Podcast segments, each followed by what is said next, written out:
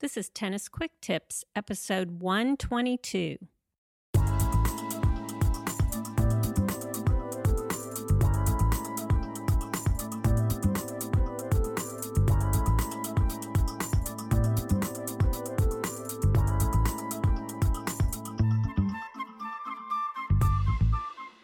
Hey, this is Kim from TennisFixation.com.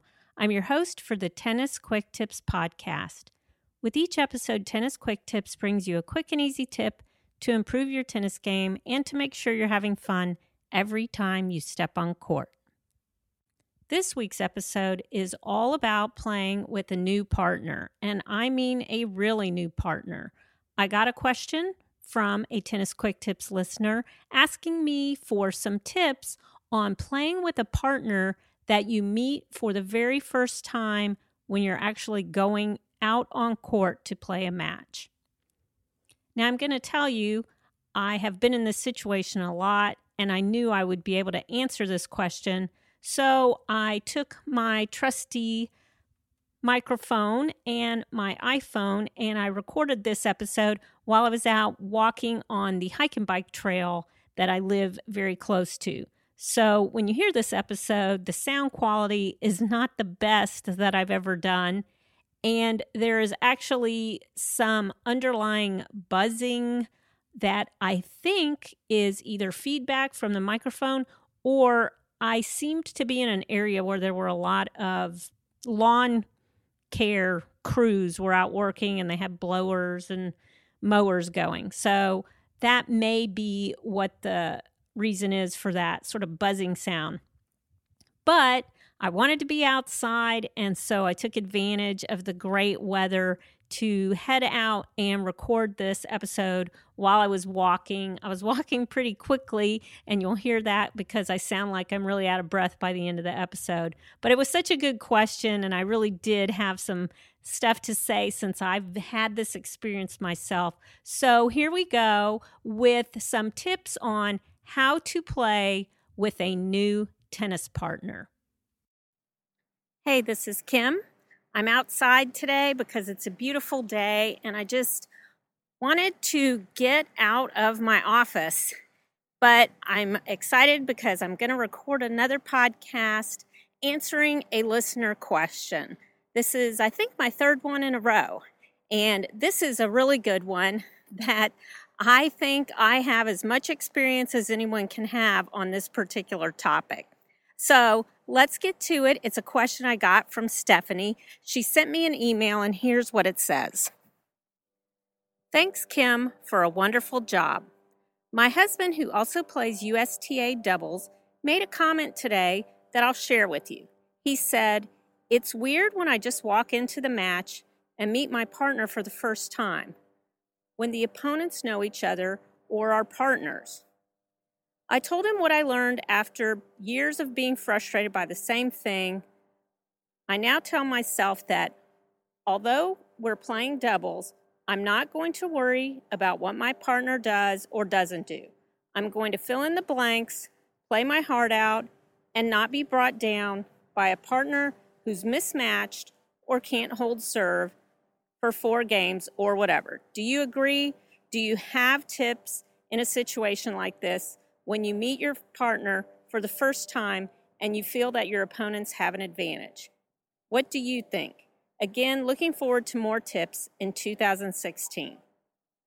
This is a great question, and I'm so happy to hear that this is something that happens to other people. Honestly, for a long time, I thought I was one of the few people who played with as many different partners as I often did. Right now, in fact, I've just joined two new tennis teams. I completely have gone in a new direction with who I play with because my husband and I joined a new club.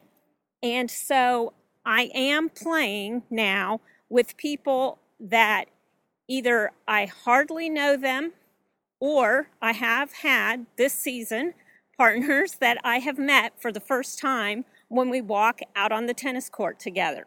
And I can certainly relate to your husband's sense of frustration when you're that team, new partners who are just meeting for the very first time, and you come up against a team who has clearly been at it together for a while. Either they're permanent partners and play together all the time, or they play together enough that they know a little bit more about what each other is doing on the court than you and your new partner do.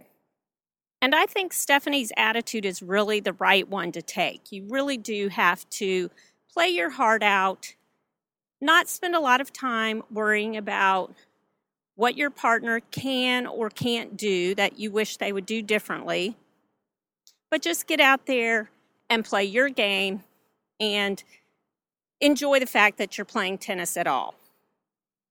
So, to get more specific, I do have three tips that I always put to use when I get in that situation where I'm playing with a new partner.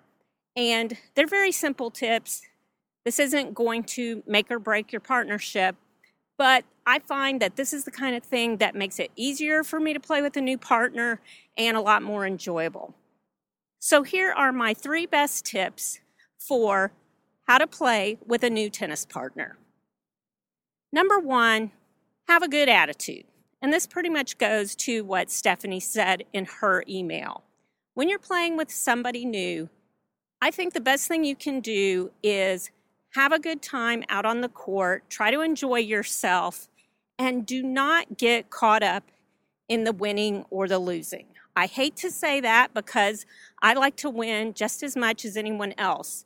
But the reality is, when you are playing with someone you've never even met before and you're facing two partners who've clearly partnered up quite a bit, have a lot of experience, an entire set can go by before you and your new partner can even figure out how to play well together. In fact, you may never figure that out in a whole match. But by the time you do, if you're up against experienced partners who play together a lot, things can be not going too well for you. This isn't always the case, but it can be, and you can't let that get you down. So, my number one thing I would tell you is have a good attitude and a good mindset when you know you're going into this situation.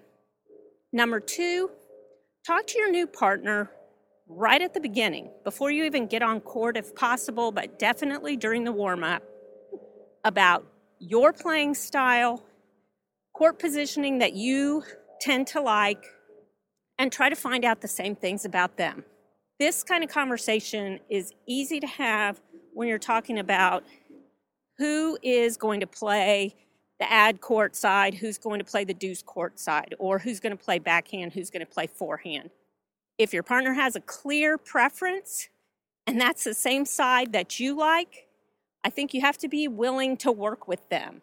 Decide are we going to let one person try it out for the first set and then switch if we need to?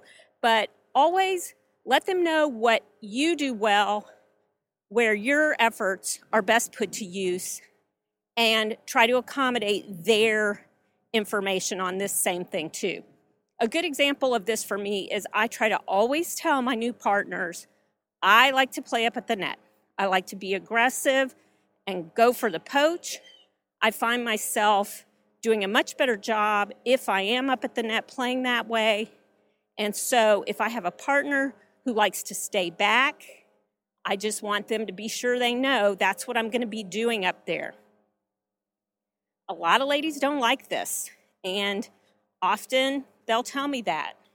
And I'll let them know if, you know, sometime during the match, if it's not working and you think I should move back, be sure and say something to me because otherwise I am going to keep playing that aggressive game up at the net.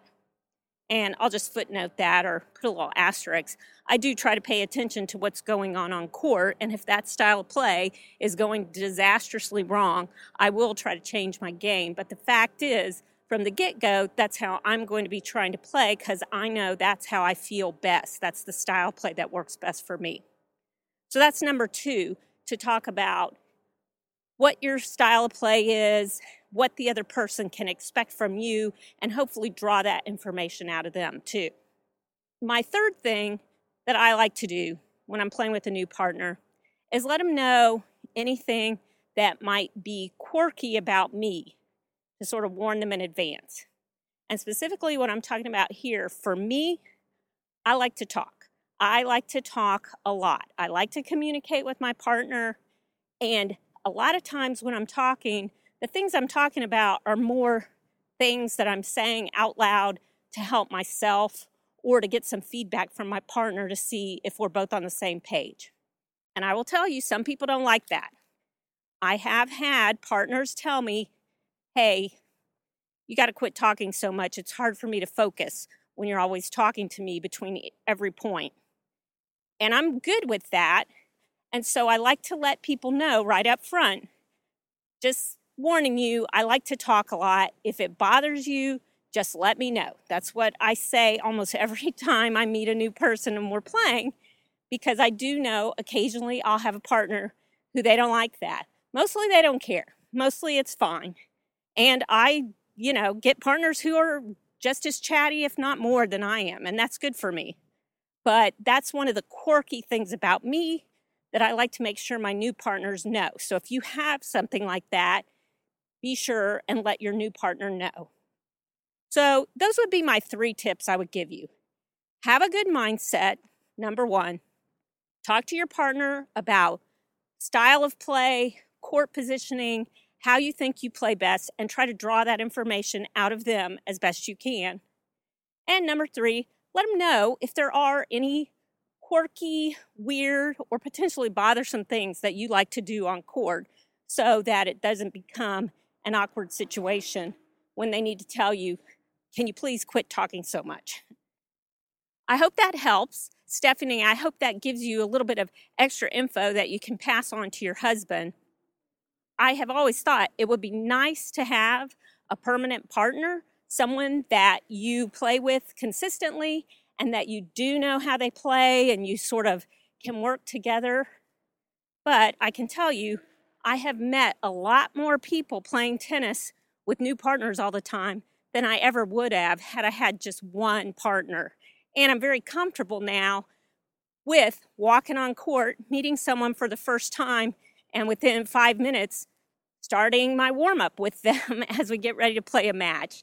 So I think it's a positive thing to be able to play that type of tennis, and you need to feel good about it when you get those opportunities. So that's it for this week's episode. I think you can tell by the end there, I was walking pretty fast, going uphill. I was losing my breath, but I just kept going forward, thinking I'm going to finish this. Uh, walking and talking at the same time apparently isn't one of my great skills. But I hope that gave you some tips you can use in your next doubles match with a new partner. And if you would like to see the show notes for this episode, you can find them over at tennisfixation.com slash quick tips 122. And if you haven't had a chance already, I hope you will take just a minute or two to leave a review and a rating over on iTunes. Reviews for the podcast on iTunes are very helpful and greatly appreciated. They do matter in the rankings of this show. We're slowly climbing up the ladder on tennis podcasts, and I read each and every review I get and would love to share them here on the show. And you can find the Tennis Quick Tips iTunes page and leave your review by going to tennisfixation.com slash iTunes. Or if you're on your mobile device, just go to the podcast search feature, look for Tennis Quick Tips, and then you'll see where you can leave a review. And please be sure and let me know your tennis questions. Like I said at the beginning, I think this is my third episode in a row where I've answered a listener's questions.